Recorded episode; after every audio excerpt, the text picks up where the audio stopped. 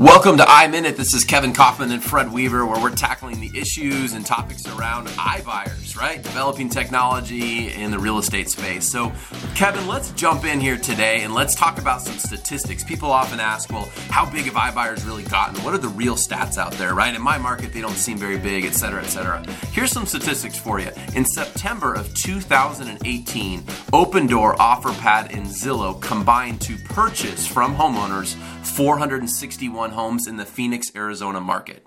461 That's homes. a good amount. Not bad, right? Yeah. Let's compare that to September of 2019. A year later, Opendoor, OfferPad, Zillow, and recently entering the space, Knock, all iBuyer models, purchased 560 homes in the Phoenix, Arizona market. So about 6% of home sales in 2018 in September, and then September 2019 about a little closer to 7%, or 5 to 6, and then 6 to 7. Right. Yeah. Okay. Well, that's a big and that's a big jump though. That's like thirty-eight percent more homes uh, year over year. That's a very that's a very big jump. Um, and let's talk a little bit about the homes that they sold. Right. So in September 2018, Open Opendoor, OfferPad, Zillow sold 355 homes. Right. So they buy these homes, they do a little bit of fix up, and then they sell them. Right. They're kind of a used car lot for real estate home sales, if you will. Um, in September 2019, Opendoor Offer OfferPad, Zillow combined for 535 sales.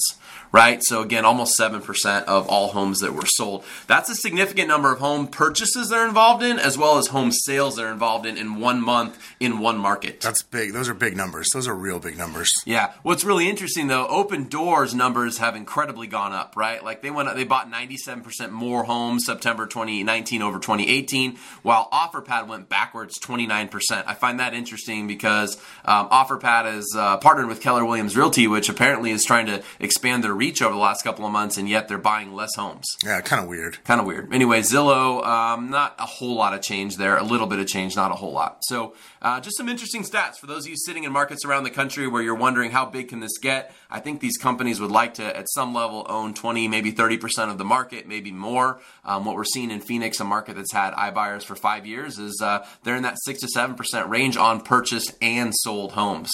That's a pretty big amount. You can't ignore these guys. Big numbers for sure. Thanks for tuning in to iMinute. Thanks for listening to iMinute. Today's iMinute episode is brought to you from Kevin Kaufman and Fred Weaver of kevinandfred.com and Kevin and Fred's Next Level podcast. Do us a favor if you enjoy this episode, if you like these episodes, let us know. Please review us on iTunes. We'd love your feedback. We are working hard to get better at our audio quality and more importantly just bringing you content relevant information to your phone or your device wherever you listen to podcasts every single day to help you serve your clients at a higher level. And if you haven't already join our facebook group next level agents. That's facebook.com forward slash groups forward slash next level agents. We would love to have you in there and participate with us. Again this is kevin kaufman. Thanks for listening to iminute